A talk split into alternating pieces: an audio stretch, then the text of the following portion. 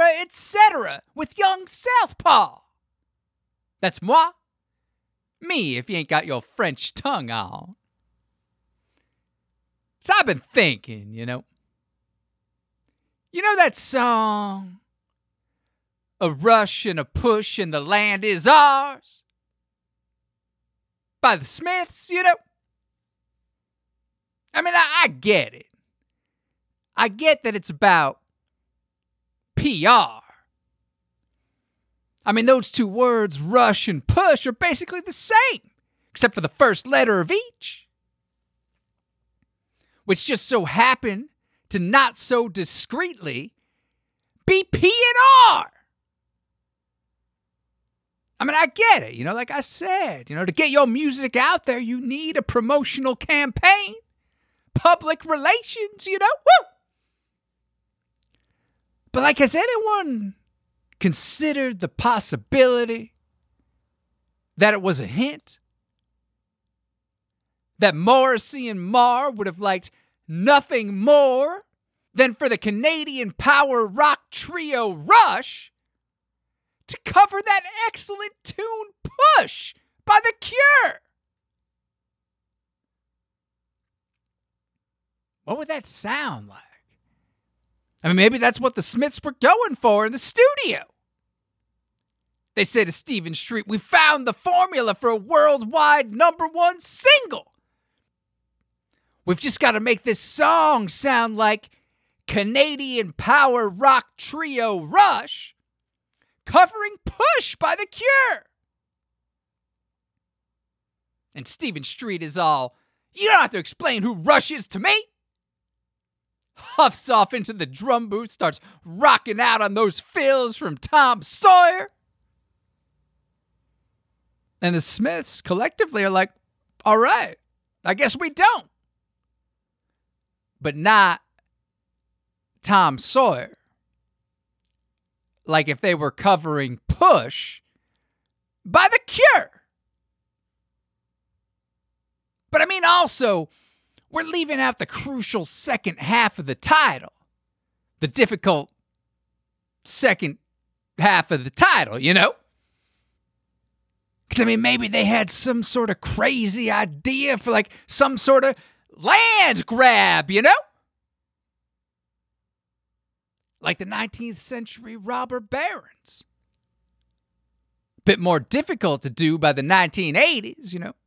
And in the pop music world where land isn't really the commodity bands deal in or even form to obtain.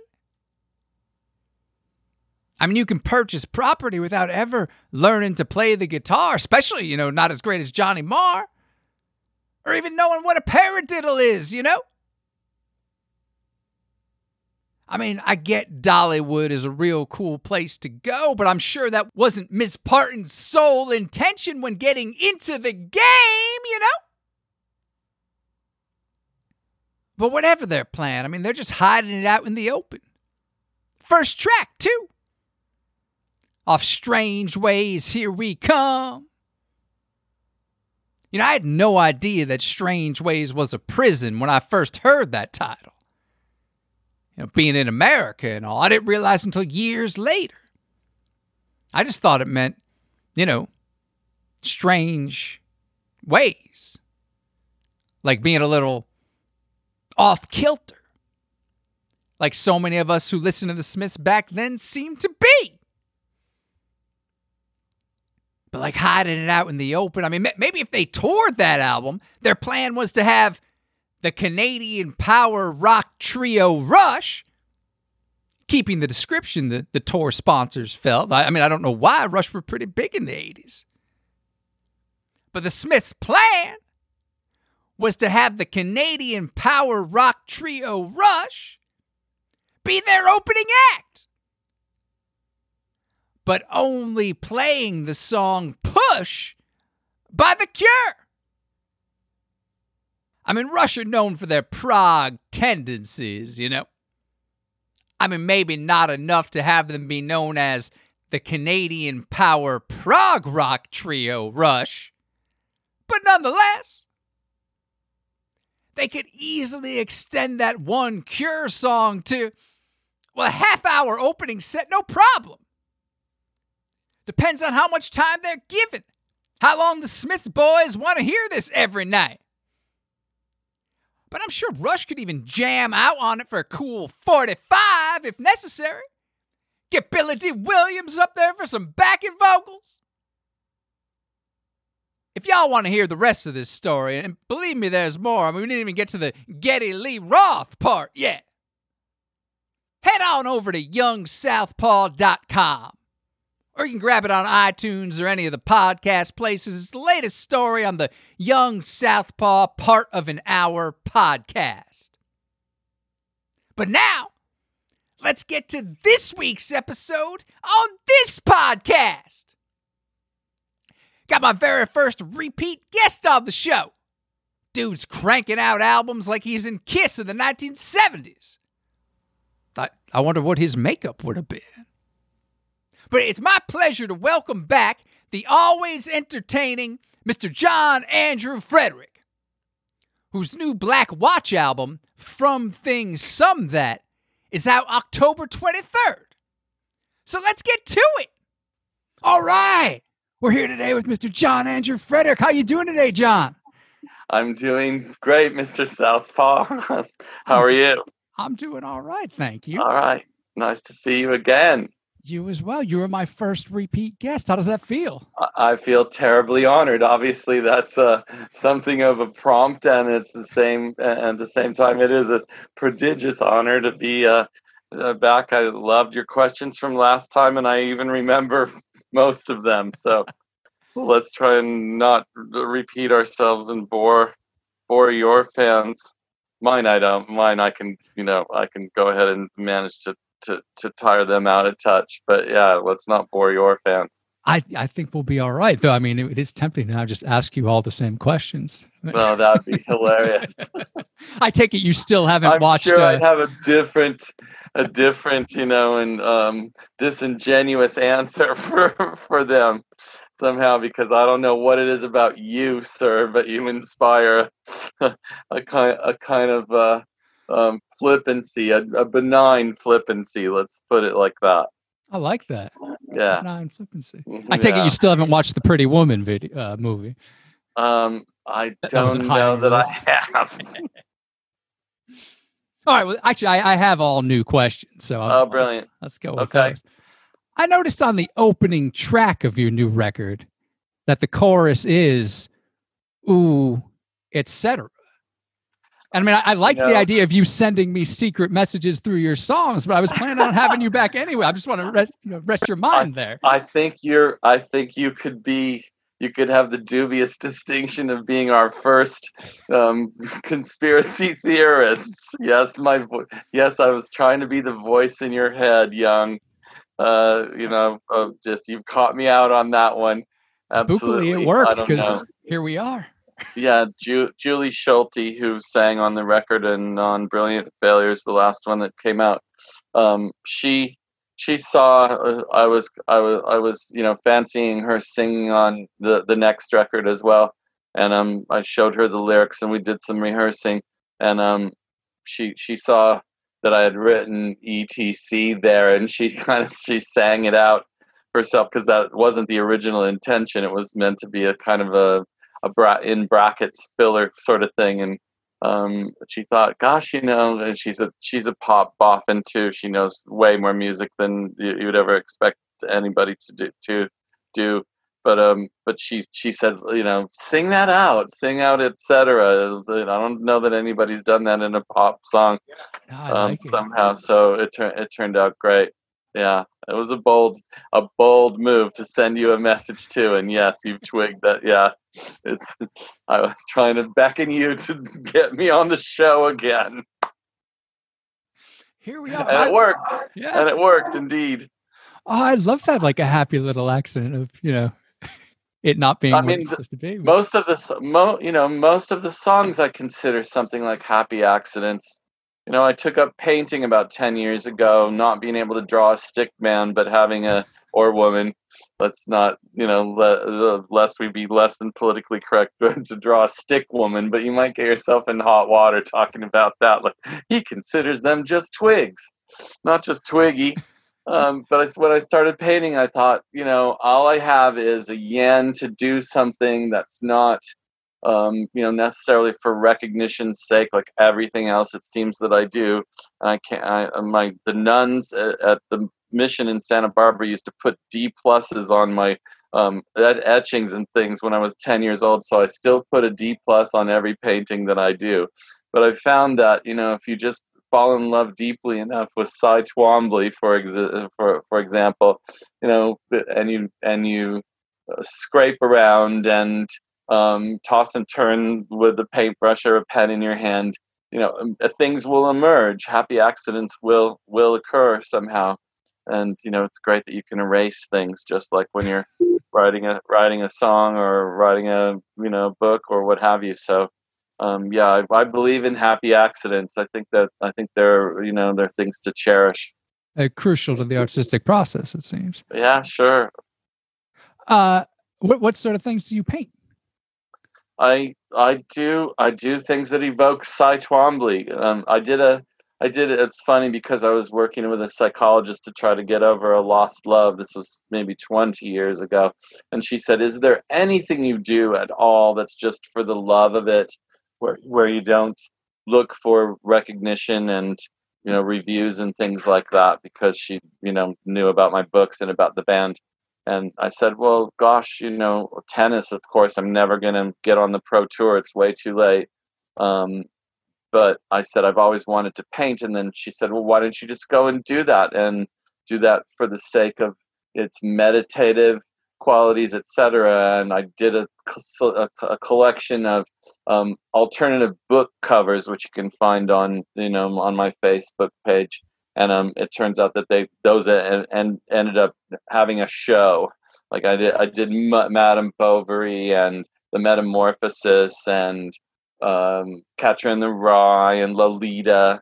So you know, I, I just I reimagined book covers because I'm obviously such a you know a freak freak for books. Books are my life more than music is even really. So that's what I did. But yeah, it's very it's it's it's highly derivative of Cy Twombly, and I've, I think I've only bamboozled one person in the last 10 or 15 years into buying you know a painting. You know i think i have another one on the line so um, maybe we should just uh, edit out the bit where i say i've only sold one one painting but it was for something like 750 bucks so yeah i'm snickering up my sleeve there that's for sure. But i love doing it. It's it does take me away from um, obsessing about other things like sending you mess secret subliminal messages in the songs. I mean, there's only so many I'm going to be able to pick up on.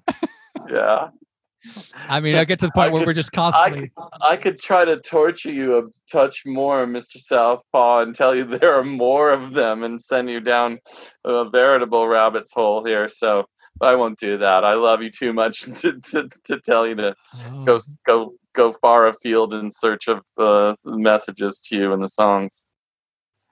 But but you're not going to rule out that there might be more on that. Yeah, I should, there might be one or two more. and people should listen to the album because there might be ones for them too, right? Yeah, for sure, absolutely. Speaking of secret messages and Nabokov, I reread The Vane Sisters last night. Yeah, that's that's a that's a powerful one. Um, for me, you know, it's in that Nabokov's dozen um, so if somebody you know chose the best of you know the best of um, from him, I think that's that's that's the kind of short story al- along the lines of you know a number of uh, uh, other of, of his, um, like Spring and Fialta, for instance, um, or uh, other things. You know, any given Chekhov story or lots of Katherine Mansfield that you could read all throughout your life and many many times and find so much to be um, bewildered by and um, in awe of and you know in the presence of uh, of just wondrousness as well. That's it's just uh, did you love it again once again? Oh, i'm sure it's, it's totally, something yeah. you've read before yeah. And you um, notice little things more every time and it's about those little things just finding the wonder and you know uh you know, was glass blown minutia is the line that he ascribes to Cynthia Vane. Um, but yeah, um, it's yeah, it's one of my favorites of his, and one that I just I think you know, okay, let me brace myself when I sit down because I you know Nabokov's my, on my on my top shelf. You look up there, you can see you know at, at, the very top that he's there, and Henry James and Proust right right below him. Uh, but yes, absolutely, and I think you know he talked uh, um, very, very sincerely, for as sincere as he could be with interviewers, about the ways in which he wrote to amuse himself. And somebody with such a towering, you know, and uh, um, brain, uh, uh I think I, I dare say he would he he would have to invent, you know, a certain amount of, of games for his delight.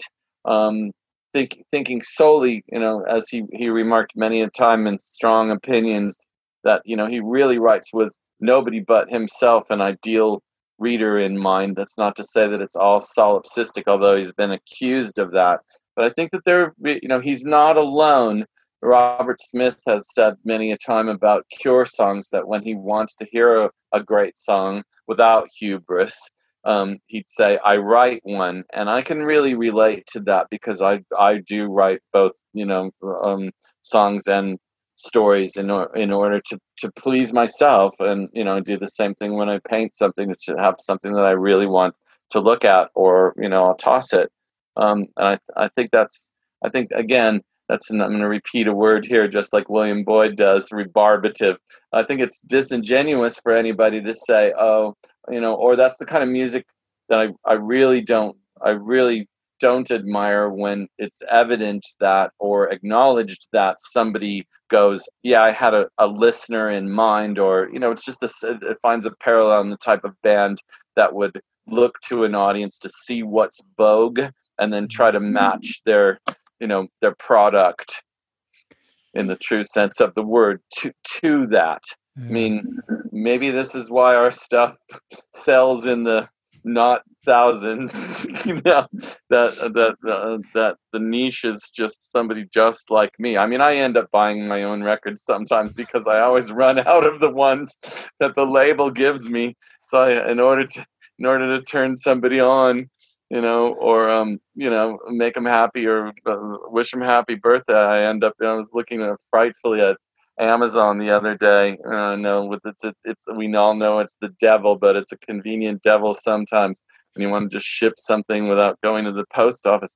And I, I think I I think I bought Brilliant Failures twelve times last year. so you know, it's just it's it's pretty funny. So yeah, so I am my own audience in more ways than one sometimes, and obviously now realizing how sad that sounds, but still, you you lead me up these garden paths, you know. I had no idea that was coming. Yeah, you thought it's your inadvertent breadcrumbs that send that send me into the wolf's lair here. Anyway. So what have you been reading lately? uh gosh there's there's there's a there's a an, again a pyramid uh, you know a pyramid come avalanche of things i'm i'm a the kind of masochist i don't know if you're like this too that you know i make it a, a part way through a text and I I give up. Life is too short. I've lost the graduate school habit of being bloody bloody mindedly finishing a book. So I go back to things going, I've got to make it through a Pynchon novel other than Lot 49, or I've I've got to do this even though I can't stand this guy, um, uh, Cormac McCarthy. Um, so you know, I, I love Rachel Cusk. I, I I just picked up her her collection of essays um, because I've been blown away by the. Uh, I have all of her stuff, and I'm madly in love with her. I'm so sorry that she's married. Um, not that I have a chance, but Rach, if you're listening and you're unhappy, uh, I'm joking. You should send her a Rachel secret message. yeah. In your. Um, and I have, I have a, a close friend, another not so secret message. I have a, my closest, oldest, best friend, Brad DeVero, who um, just re- just retired after years of working in the Silicon Gulch, and who's an absolute brilliant computer scientist who loves literary things as well. Um, I just sent him a biography of uh, Leonardo da Vinci, Um, he's Italian American, and so he spent a, a quantity of time there and loves art. So sometimes I'll send a friend a book. You give me your address, I'll do that too, or we can just talk because you probably have the book, um, uh, or you can get it uh, that you know and just to read something together. I'm not a joiner. I don't i would never be in a book club. People have said oh you're a retired professor. You know you know why don't you why don't you start a book club or something? I go i would be the worst person to do that because i'd be so bored uh, unless i could control it you know, socratically. Um, so but but a one-on-one sort of thing. I loved uh, you know to a friend going you know let's read Wilkie Collins. Let's get into the Moonstone and see see what we have um, there. So you and I should do that sometime. We, what should we do? Well, maybe I'll start with the James Bond that you you recommended. There you go. That seems perfect. Let's do yeah. it. Okay. I like this a lot. Brilliant. So the reason I've, I've, i did ask you back, besides all the subliminal messages, is uh, to talk about your new record, which is your second record this year, "From Things Some That." Mm-hmm. You want to explain that title? Uh, yeah, it was a Freudian slip. Um, oh, you know, you know, I was thinking, Mr. Young Southpaw. I was thinking that I should pitch to our publicist that I should write, uh, I should write a review of, of our new record. I should try, I should try to uh, place in a zine somewhere where the artist reviews his own record, because uh, even though the reviews from From Thing uh, have have been glowing of late, and there's apparently more coming. So many times people just think that comparisons to other bands suffice rather than an, a description of, of the music and it's so difficult. It would be a you know a task to set myself or anybody. I know you've uh, or I'm, I'm guessing you've written about music And i'm sure you have um, in fact. Um, but but and it's not an easy sort of thing to do. But i thought i, I could do a much better job you know try to keep it you know uh, to a modest 9 out of 10 rather than a 10 out of 10 on a numerical from a numerical standpoint. Uh, but you know that was a freudian slip. That'd be the first thing that i'd you know elucidate for the listener um, that I, I was singing something from that and it came out from thing some that. And we love we as much as you know, puns are egregious, as the saying goes. Um, I thought, you know, so many of our titles have been deeply tongue in cheek, like Jiggery po- Pokery or Tatterdemalion or Amphetamines that can, you know, contained a lot of slow songs or the Gospel according to John um, or Led Zeppelin five. In fact, you know, you tally them in almost all of them. I sing the I sing the Snow Queen. I sing the Snow Queen. That one, you know, was like very deliberate too. you know, I don't like it when I don't know about you, but I don't like it when people make puns. Usually not funny people. You know, you consider yourself a funny guy. Um, loves uh, loves funny fiction, and you know, maybe you know your listeners might one day discover that an alter ego of yours has written a funny novel or something too one of these one of these days who knows? Uh, but uh, um, but I'm I you know that would be telling. I'm not going to tell. But uh, you know, you so you appreciate funny stuff, but puns, you know, are are something of a cop out. But we seem to gravitate towards them. So there's another one of life's little ironies. I don't know. It's just the publicist again, Robert Vickers, our our guy for this record, has said, you know, gosh, I I, I do want to tell you that um, I'm thankful because people can Google this one. There are no other records or books called From Things Some that the Gospel according to John, however, was a different story, by biblical and otherwise.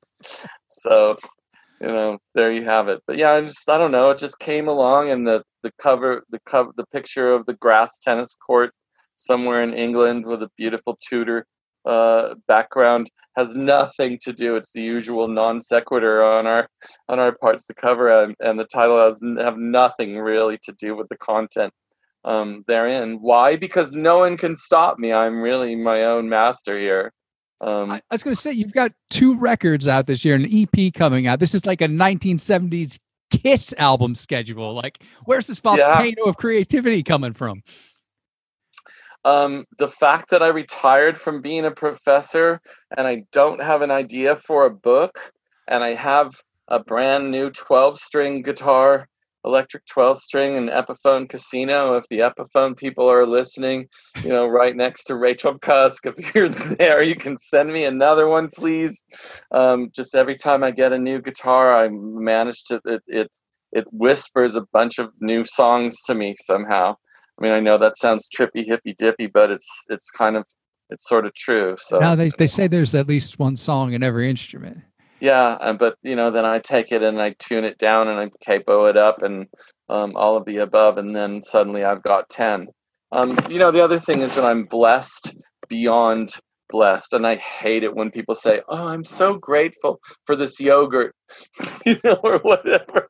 But I really am lucky. I have a perpetual shamrock in my pocket, um, in having friends uh, and who are close associates who have studios very good studios and great skills. They're not, you know, they're not, they're they're no greenhorns.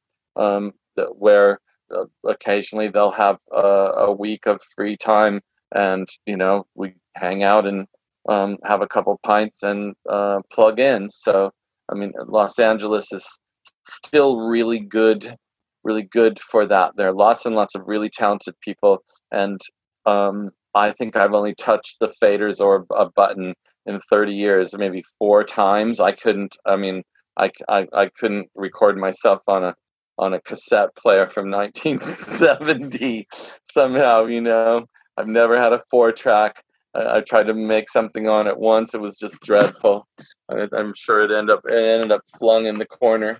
Um, but so that's that's really nice. It's a very symbiotic sort of thing. Uh, just to have have so many close friends who who can record they record their own stuff or they record bands so that yeah. that's that's why i mean there's just a you know a, a, host of great people to work with um, and it's a great excuse for us to hang out. I mean i don't think we've never had a record where it was at all.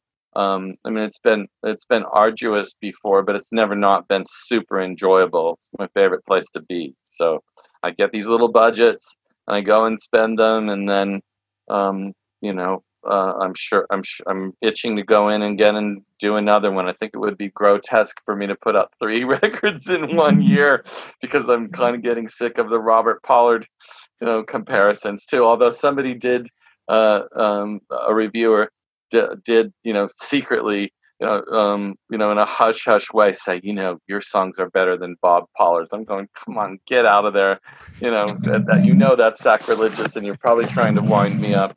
Um, you know, I mean, I, I could see how he might say that because there's so many of them that how how does he? He can't possibly keep from having them sound samey when you put out four records in in a year and you have a certain you know style. Mind you, I really like Guided by Voices. Who who doesn't? Never met anybody who didn't didn't like them. Um, but yeah, yeah, so yeah, there'll probably be another one coming sometime next year. Yeah, sure, why Excellent. not? No one's I, stopping me. I'm not stopping myself.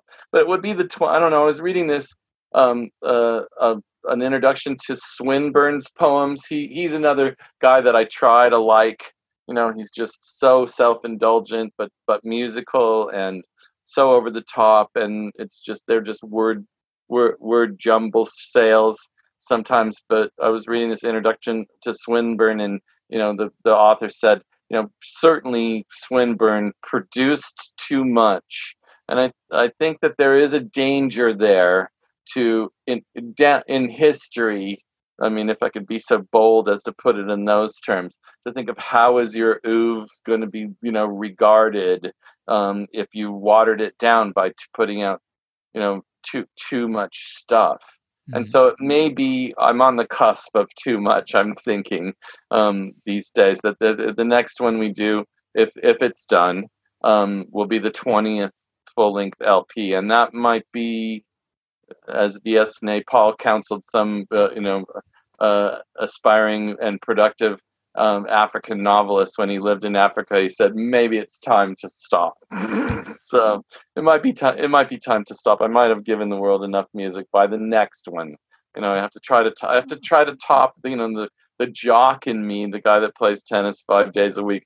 You know, uh, is I'm I'm only really competitive with myself in that realm. I I only try to play well. I never care if I win. but it, the the competitive person in me might want to try to just do better than I did last time, and um and so who knows Plus, you really enjoy making the records, as you. Just Oh said. yeah, absolutely. You just if you if you met the people that I that I work with, you'd go, "Wow, I could see how you'd want to just be here every day." I mean, they're they're always really bright and really funny, and um, they know my quirks and you know uh, poten- potential you know peccadillos and work around them really well. I mean, I, I we really only work with people we've worked with before, so that that's the way it goes. Speaking of tennis, have you ever played a gig on a tennis court? No, no, we haven't. We played in a basketball uh, stadium um, uh, to to something like, uh, gosh, what was it? Maybe fifteen thousand people. We played a festival in Fresno at the at the uh, the, the the Fresno State Arena, where we were mismatched with a bunch of um, rap bands and pop bands and that sort of thing. We got a half an hour set to fifteen thousand people that we did. Uh, because a radio promoter promoter was playing us. Um, so I mean, we were certainly certainly the the freaks, as it were. That was in the '90s. I mean, we ju- we just did it because um, we we knew we'd sell a bunch of CDs um, to people probably who just bought things to have a souvenir. it was in the early days of CDs, so they were still something of a treasure rather than you know uh, um, uh, a, a pyramid a pyramid of you know uselessness in your thrift store. How would you feel playing on a tennis court? Like those two loves of your life coming Oh, I don't together. know. We'll plug in. We're notorious whores. We'll plug in anywhere. I mean, it would be it would be fine. I don't know how the sound would do bouncing off the. Uh, it would probably be, be um, um, better on uh, on just a hard court rather than clay. Clay might absorb it and make it all you know truly muddy, pun intended. But yeah, I don't know. You could have like venues. Your guitar, then another guitarist on the other side of the net, like sort of trading. There lines, you go. Yeah, of course, it would be an excuse for me just to come from the court next door where I'd played, because I'm such a tennis bum, um, and and plug in. I'm sure people have gigs at country clubs and things like that. You know, yeah, maybe I'll try to get on, get us on that on That circuit. the, the tennis, a different kind of circuit. Here we are on on the tour. I was just reminded, like minutes before uh, our interview, that uh, my first ever concert was 34 years ago today. Yeah, you know, you know, young, I don't enjoy those kinds of references the way that people so very re- religiously these days seem to crow, you know, going like uh, not to take anything away from your concert experience when people just go, gosh, it was 51 years ago from, you know, Band on the Run came out or something or it's been 327 years since Fleetwood Mac's eponymous one or something like that. Like, gosh, God, you know, my knees remind me of of the time that's gone by. You don't need to add to that. 34. Well, you're still just a kid. Look at you. and That's why you're called Young Southpaw. It was. Um, 34 years is a long. It's a lot of shows. it too, is. I'm sure. Yeah. Yeah. Uh, think I back. s- What was your first show? It was David Lee Roth's first solo tour. Wow. That is You can't take a- anything away from a- that. again a mark of you know not oh, not dubious distinction but yeah to have been there the things that you would have seen at that show i'm sure with Oh, your your young goodness. southpaw eyes Young, young Southpaw. and ears i'm sure he kicked up a fuss too i'm sure good old diamond dave put on one heck of a show One heck of a show. Steve Vai on guitar, Billy Sheehan on bass. They did a dueling Crazy. thing. It would have only been Crazy. better if they were dueling on the tennis court. Now that I can where was visualize it now. this the Where was Hartford? Civic Center, oh no kidding that's crazy What was your first show? Um, I went to see the Beach Boys with a bunch of friends from prep school. Um, the, that I was uh, um, a, a small circle of friends because um, not to date myself too terribly, but when I was uh, you know uh, in my teen years, the things that I liked, the Beatles and the Beach Boys, were intensely uncool people were uh, people were over at my at my school was very very much like a hardcore stoner preppy prep school ex- experience, and you know I was friends with all the long hairs that were deep into Black Oak, Arkansas, and um, Jo Jo Gunne, whom I like too, and um, you know Sabbath and ACDC and all the harder stuff. But to, to, to like to like candy pop like stuff was just it was you were that people would look at you quizzically that um, uh, so I had a small circle of friends who shared my tastes in a kind of furtive way, but we went to see the Beach Boys um, at the Anaheim Convention Center, and you know when you go with your mates, it's just it's un it's unbelievable. You can't you you, you can't imagine how. I mean, it starts it starts um, not a lifelong because I'm kind of over live music myself, um, but a, a sort of you know a long a long lived kind of you know mania to go to go and have that whole experience and the anticipation. Maybe I'd go see a concert. I, don't, I certainly don't enjoy going to see bands in clubs anymore. Not that that should prevent any, anybody from seeing the Black Watch, just because I don't go. But I find just the waiting around, uh, you know, the the two the, the the two apparent proximity to people who can come up and tell you your last record was uh, a, a, a jangly piece of junk or something. Not that I can't take that if anybody ever has the chutzpah to say such a thing, um, which is fine. I don't care. But you know, I find that sometimes, especially in LA, where I've been for a long time, um, you know, I know too many people um, ah. somehow. So that's part. That's part of it. And, and you know maybe the snob in me just doesn't want to be sub- subjected to rock talk. I get sucked into it as it were so much and you know i don't know um, how much experience you have in los angeles but there's there's so many uh, old punkers that want to just um, bore you stiff with the times they saw the stiff little fingers oh. or the descendents or the adolescents or whatever and i'm you know i was never a punk i'm a post punk but when I growing up in Santa Barbara, we didn't you know, we didn't have punk. You know, I didn't catch on until 1984 or five or something with you know the Smiths and the Cure and Christian Death or whatever. So I know I didn't know anything about punk at all. We were still listening to Jackson Browne and Cat Stevens. We were still a bunch of folkies. You know, at that my lovely seaside town. Well, I wanted to ask on the new record. I'm hearing lots of more 80s English uh, pop band influences or some, some I can't quite place. I was wondering. We talked about the Beatles last time. What more stuff from the '80s were you were you into? Well, I mean, I'll I'll I'll readily admit that the shadow of the Cure has you know loomed large over us ever since we began with the first one st valentine in 1988 i've tried to mask that um, reverence for robert smith and for the cure and it took me a long time to shake off a lot of the inflections, but some of them are still there. Some are, are still there in the phrasing. Um, I was uh, at that time when I first discovered that, and I found the next obsession, just as I'd been obsessed, you know, in, in college with stuff like Jackson Browne and Cat Stevens and and Prog too. I was a big Genesis and Yes person as well. Oh, absolutely. Wow. Yeah. Um, even the Genesis, you know, like the uh, tributaries of uh, you know um, Anthony Phillips, Geese and the Ghost. You know, the, really that pretty twelve stringy stuff. I was a sucker for that. You know, songs about his English history and all that. Um, but you know, I still listen heavily to New Order, to my Bloody Valentine's later '80s uh, stuff. I think "Isn't Anything" is the superior record to Loveless. I know that's you know only popular with a certain certain crowd.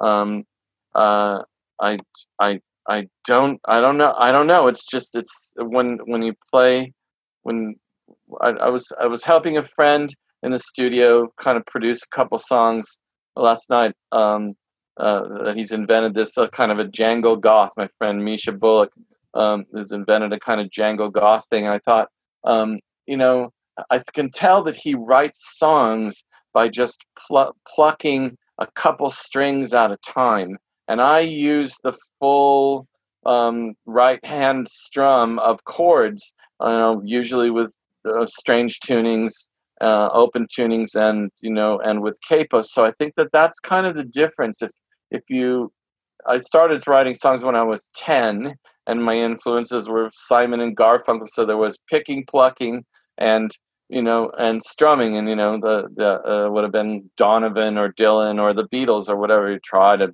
do the Beatles kind of stuff.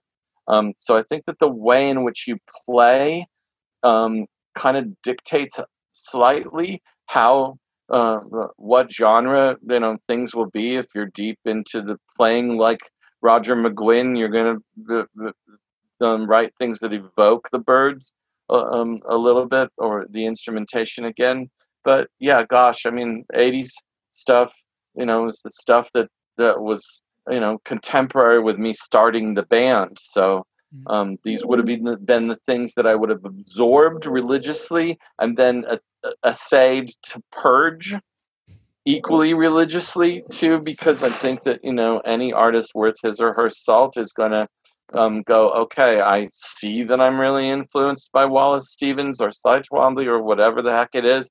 Um, better try to hide that um, lest you get just pegged as i've always said a band from the 80s or 90s, I think maybe the Ocean Blue. They can't be their own favorite band, as all bands must be, because they're too in love with Echo and the Bunnymen. You know, I'm sure you're the nicest guys in the world, Ocean Blue, if you're listening with the Epiphone people and Rachel Cusk right now. But you know, gosh, you you didn't seem to get over your you know obsession with you know Ian McCulloch, So you got to try to hide that stuff a little bit more. I don't know, bring in some flugelhorns and a children's choir or something. The old flugelhorn move. Yeah, right. The old flugelhorn move.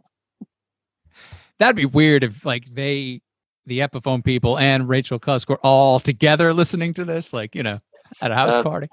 That would only in a Fellini film there, Mr. South. That'd be a good Fellini film. yeah, that would indeed. I watched Juliet of the Spirits again recently. Wonderful film. Oh man. Oh wow. I've never seen it. Oh, I highly recommend it. Uh, okay. All right. Hmm. I'll get on that. Let, us talk about some of the songs from the album. Okay, sure. Uh, otherwise, I'm just going to be taking notes from you of stuff that I've got. I mean, don't you get the sense? Isn't there a part of us and all of us who love art so much that there's a kind of a fear that we'll never get to things and that there are films and books and records that are probably tailor made for you almost that you may never hear or get round to. I mean i think i'm really oppressed by this. I think it's in some uh, uh ways in almost a henry james like way if that doesn't sound too terribly pretentious that it's impinged upon my ability to live you know, just uh, before the lockdown of people going like, "Don't you want to come to this soiree or whatever?" I'm going between you and Dostoevsky. I got, I got to choose old Fyodor. You know, I'm sure I've used that line with you. Probably I've used that line with you, you know, and other times. But it gets to that stage where you go, "I'm too terrified that I won't make it through." At least one Pynchon book or this Wilkie Collins. I'm, you know, trying to get through. Um, so that's that's and, somehow that retreat into art becomes so all important while at the same time creating your own stuff that's coming through your head all the yeah, time. Yeah. I mean it does make me sick because i ingest so much um, stuff in a manner of speaking that it, uh, um, that might be it because my intake is as much as my output um, almost. Um, so I think I got, I think I sicken myself. You could title this interview with, with I sicken myself. I do kind of sicken myself with a surfeit of of things. I am the kind of person that would just go, um, yeah, there was a box of eclairs here in the morning, but now it's afternoon. So I do the same thing with books and records, and I think it's got to come out. It has to come out uh, somewhere where I just go, God, I can't just devour another thing. I've got to, I've got to unleash something rather than you know, um, it just you know, it's good for you, like eating a salad. do you, when you read, do you listen to music at the same time? No, never. I can't do that. No, I know plenty of people can. It would save so much time, but then you're not giving your attention of what needs no, to be given attention can't to. do it. Can't do it. Yeah. No, not at all. Ooh, pickle. So we were going to talk about the songs. Okay, go ahead. The Nothing That Is probably the most electronic of what's on the new record. Yeah, that's you know that's that. There's where we didn't uh, attempt to mask the influence of New Order. I'm a freak for New Order, the more guitar things of New Order for sure. And in fact, some, a reviewer just said this is the this is the best New Order song. Um, you know, I think it was rather an outrageous um, statement on his part. He said, "This is the best New Order song New Order hasn't bothered to write," and I think he was just being clever because uh, you know I think that's way too high of praise. Um, I worship New Order, and I think they write incredible songs, and they haven't given the world enough stuff. Um, but I thought, you know, I'm gonna. I, I had a. I got a disco-y kind of dancey beat because without being a person who, uh, you know, uh, who's who's keen to go dancing anymore, um, you know, haul out my Mick Jagger imitation or whatever. Uh, although I do love to dance, and I do, I do, I am suspicious of people who don't dance or don't cook um, somehow, yeah. If, if uh, when when Armageddon, as we anomalously say it, you know, say it comes down, I want people around me who can dance their way through the apocalypse and who also can make something. You know, I get tired of cooking. Um, so would you describe the song as Mick Jagger fronting New Order? Yeah, Mick Jagger fronting New Order. Sure, why not? Um, uh, you know, I just I I thought let's let's do something really super dancey, and then we took it to another uh, uh, uh to yet another degree by making a dance remix out of it, having having Scott Campbell and other of our producers do that for the the follow up EP. Um, it's called you know the Nothing That Is EP, and I'd been reading Wallace Stevens, and that's a quotation from Wallace Stevens, uh, uh, the Nothing That Is. Um, and I thought, you know, again, like so many songs, I have a phrase and I have a I have a beat and I've got uh, a chord progression on my acoustic. Um, so the next thing is to to fill it all in and give it some structure. Um, so and then when Rob Campanella and I um, did the recording with his brother Andy on drums, um, we and we made a little video of the making of that song too, of how we built it up. Um, because so so often um, of late I've just been I've been the band myself rather than um, rehearsing um, the and then going and going and I find it saves a whole lot of time for me instead of to teach this the song to the band to go and record a lot of it myself and then have them come in and and and fill in the gaps.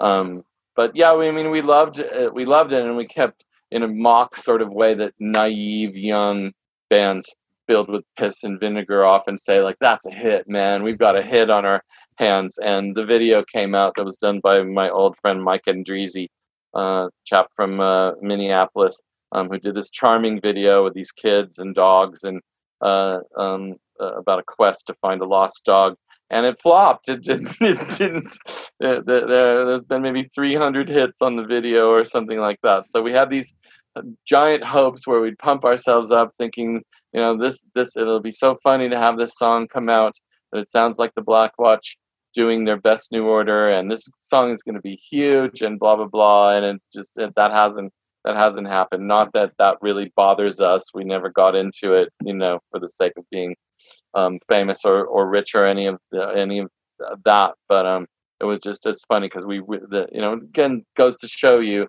that you know you're not your best um, cr- critic or admirer too, because we just we mm-hmm. really thought Rob and I got gosh, this song is going to be so so big, and so many people are going to be made happy by it. But you know, it's early days; the record hasn't hasn't even come out yet. Yeah, you can't judge it if the record's not even out. Yeah, so but you know, singles come out, and you get a feel for them, and um, that that sort of thing. So, um, but again, you know, I just I just marvel at I, I marvel at um, at at what at the potential for us to do something that's often left unrealized somehow. But you know, that's it. but it's quite all right. It's not going to stop us. Um, you know, but we did. Uh, the only reason why we'd ever want something to be big, quote unquote, and to sell would be to get enough money to make um, make another one to supplement the tiny budgets that we have come our way. Hmm yeah, but yeah, sure. I mean, I'm I've listened to it enough and the remix enough that I'm um, that I'm well and truly sickened, but uh, not not in a not in a sort of retching sort of way. But you know, I've heard it I've heard it so much already, and it's one of the reasons why we make records rather than going so much on tour because I do get tired of the so- songs because I play them 427 times before we ever just by myself before we ever even go into the studio. So they're Mm. old old acquaintances at this stage and they haven't even come out yet. So there you have it. My favorite tune on the record is actually the next one, uh, "The Lonesome Death of Mary Hansen." Oh yeah. I love like major Thank key you. drony riffs like that. Yeah, I like that too. Um, a good friend of mine, Ben Eshbach, who was in a band called the Sugarplastic. I don't know if you know them. They were on Geffen. They were very XTC mix, meets uh, Talking Heads. And Ben is one of the most cerebral people uh, about music I've ever known. I mean, he he does film score, scores and string quartets and stuff. He's just an insanely bright guy and really humble and really funny. And uh, the Sugarplastic is a band that I suggest that everybody check out. Um, he he um, had said, you know, gosh, I, you know, I'm a huge fan of you guys. Um, he loves the the song "The Tennis Playing Poet" Rudka said. Um, he, you know, it, it, it had been years since that song came out that he he told me after years, like, wow, you know, you know, I love that song. It's one of my favorite songs. I go, wow, Ben, you know, it's really gratifying when somebody's work that you admire greatly tells you that's one of their favorite songs. But he said this has replaced the tennis playing poet as his new favorite song, and in fact, that he, who is a total virtuoso, the kind of guy that has fingers that can reach across seven frets, you know, he plays a beautiful, mean guitar, and I'm, I reckon he's rather bored with pop music, maybe. Um, that we went to see, uh, um, not Love and Rock, uh, uh, Bauhaus. Um, him and his girlfriend and I went to see Bauhaus, and he goes, you know, uh, when nighttime came, uh, Killing Joke was my favorite band, he said, but nighttime came along and it was just too pop, and I gave up on them, going, wow, he is a tough one. Ben is a tough one. Um, but he said he was trying to figure it out. A guy who, you know, writes classical music now and has a reach, uh, his hands are uh, uh, insane, a reach across seven frets or so. And he said, John, I can't, can you show me how, how you played that song? Wow. Can you tell me the tuning and show me? And I write so many things and I do them so rapidly that it took me hours to find out what I'd done. Because, you know, there are some, and, you know, once you get two guitars that are tuned differently or capo different, differently, as any sonic youth, you know, uh, idolater will tell you, um, sometimes it is really hard to tell where things come from. So I don't know that I could I don't know that I could play that song very easily. It would take take a, a you know a minute for me or more to figure it out. But I wanted to pay um, tribute to Mary Hansen, whom I'd met a couple times at Stereolab gigs because they used to play in Los Angeles and do these kind of secret warm up gigs for their bigger gigs. And they're the nicest people in the world. Um, so I'd met Mary a couple times, and I just thought she added so much to the band on her Jazzmaster and the keys and stuff and she was such a sweetheart and she died so tragically um, you know in london being hit by a bike. And the song isn't really about her it's once again one of those motifs where the title is a total non sequitur in relation to the song because the gist of the song is about how ludicrous it is for bands to think that they write l- lyrics that are poetry because lyrics are lyrics for me and poetry is poetry i've been very outspoken about saying I love Dylan, but what he does is not literature. Maybe you know, maybe the tarantula text, but those are those are lyrics. They're not poems. Um, he shouldn't have won the Nobel for literature. I have almost all of the records. I love Bob Dylan. Don't get me wrong, but lyrics are not. In fact, an old professor of mine was, you know, a great supporter when I went back up to Santa Barbara. He, said, you know, John, that your lyrics are poems, and you know, I'm going, you are the most brilliant prof I've ever said, but had, but that is nonsense. It's utter twaddle. I know. I know. People who know should know. It's like that Alexander Pope thing about let those criticize who've written well.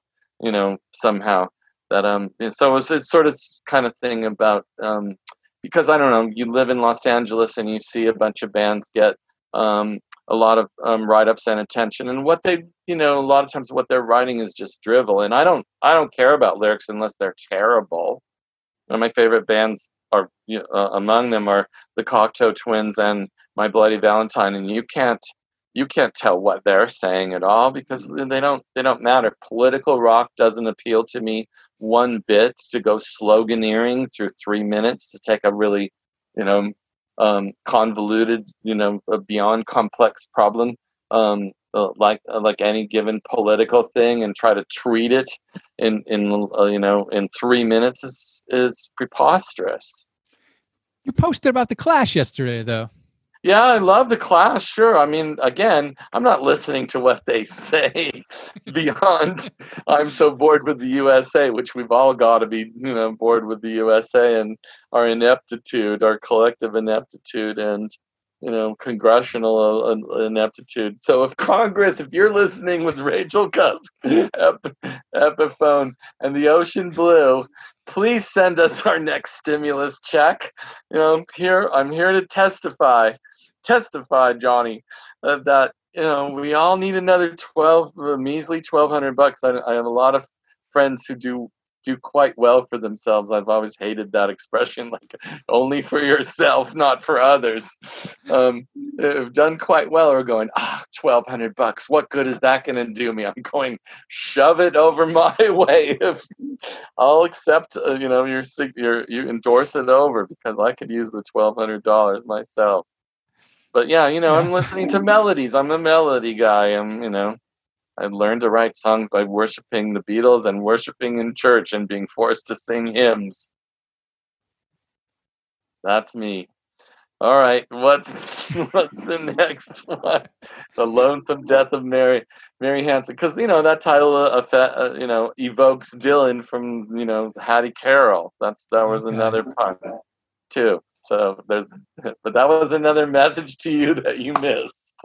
Oh, I got to get on this. Pay You're more getting t- enough caffeine because get some more in, ingested in your brain, young, you know, so you can catch all these messages. I was trying to talk to you through Dylan and Mary Hansen. Oh man, I, am sorry. it's okay. it's okay. I'll pay I more attention you. next time you send me a record. Yeah. Uh, such like friendly demons it's got this really relaxed, like long held notes feel. Vocals a bit like late 60s, early 70s psychedelia, I thought. Well, that's might be Rob's doing in part, um, coaching me um, in terms of the, the, doing the vocal performance. He certainly asks me to do way, way, way a lot of takes, and then cobbles the best ones together.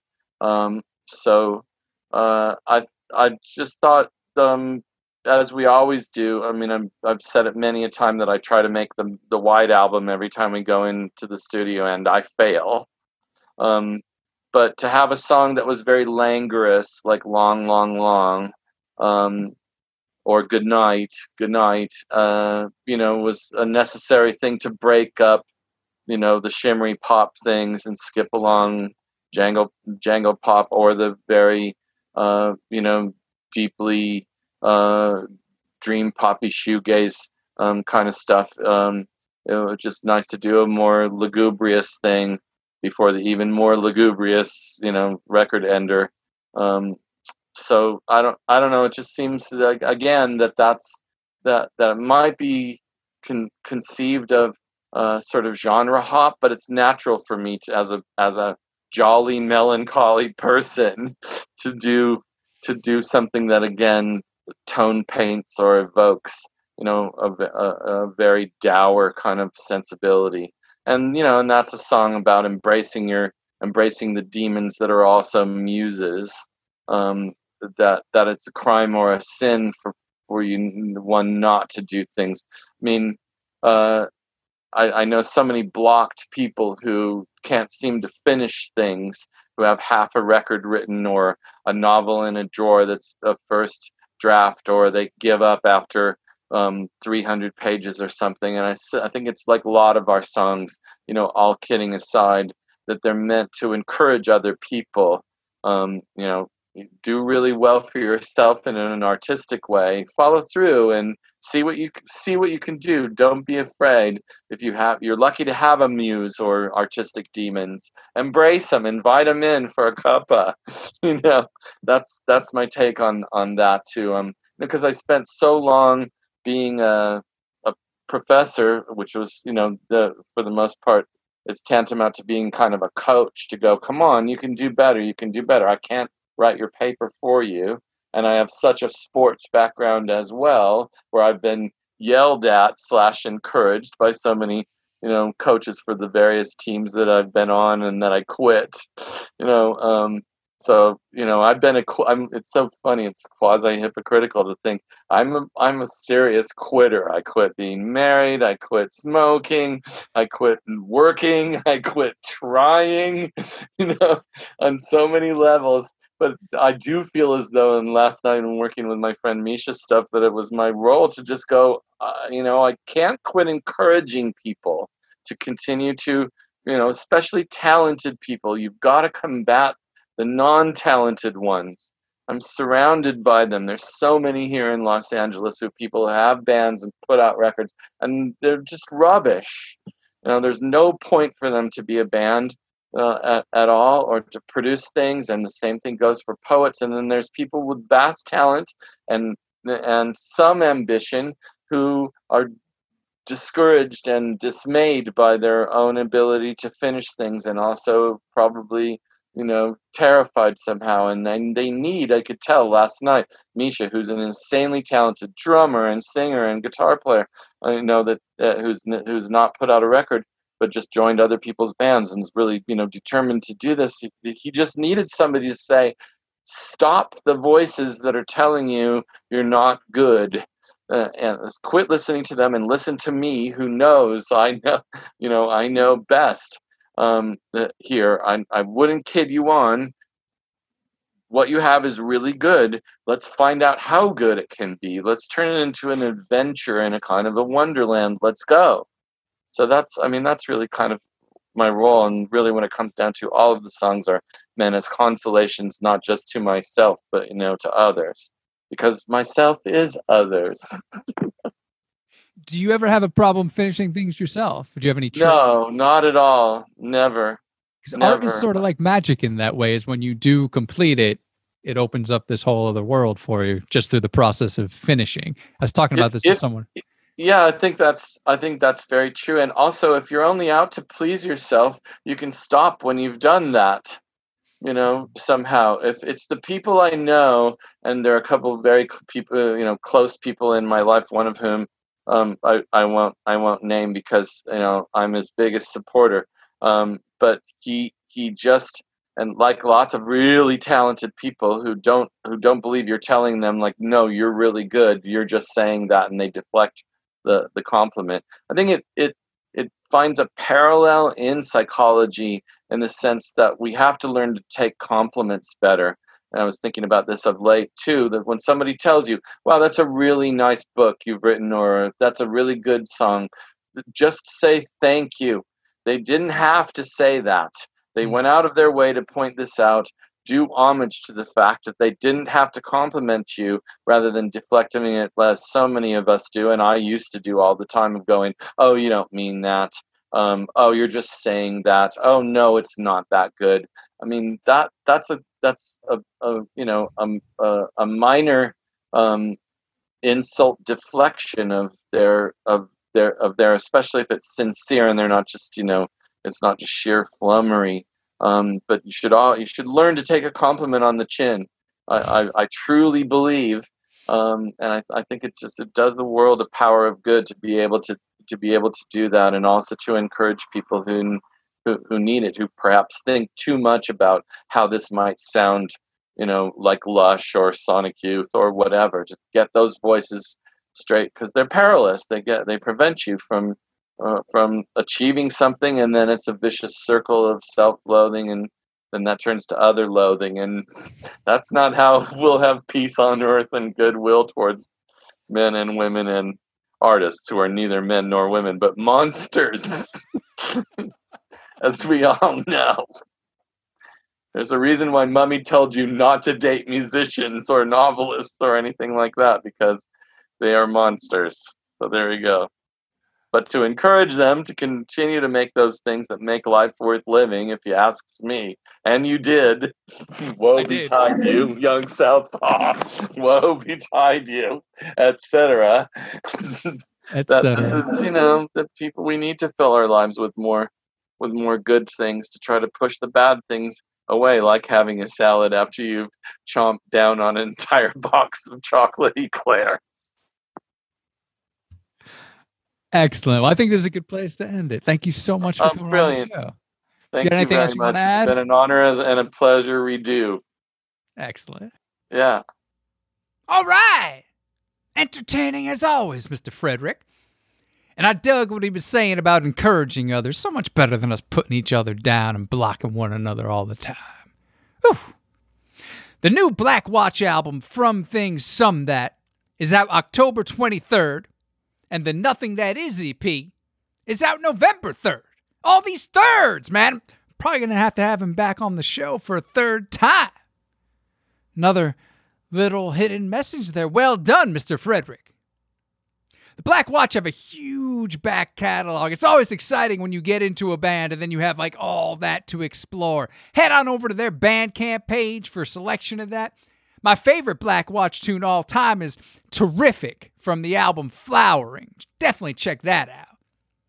And it's Southpaw News of still cranking out these weekly stories, and I've got other releases in the works. You can still check out the Lost Archimedes album over on Bandcamp, youngsouthpaw.bandcamp.com. The Quietest gave it a great review, and I quote, This isn't your usual spoken word slash comedy album where the setups and punchlines follow each other. It's far more interesting. Awesome. I really appreciated that. There's a ton of this stuff over at youngsouthpaw.com. Check it out.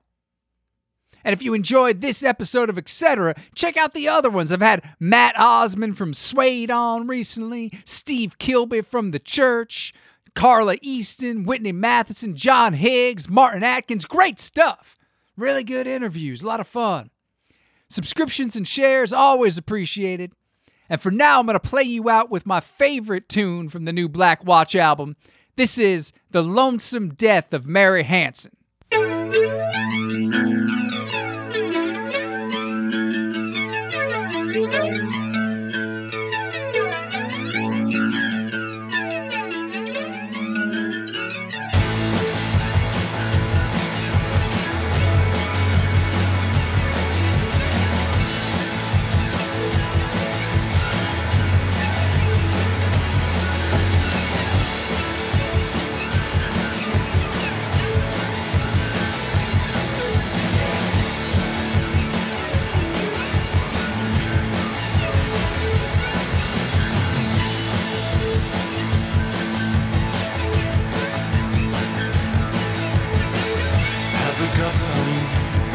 Words lying round that will fit this, complement our sound?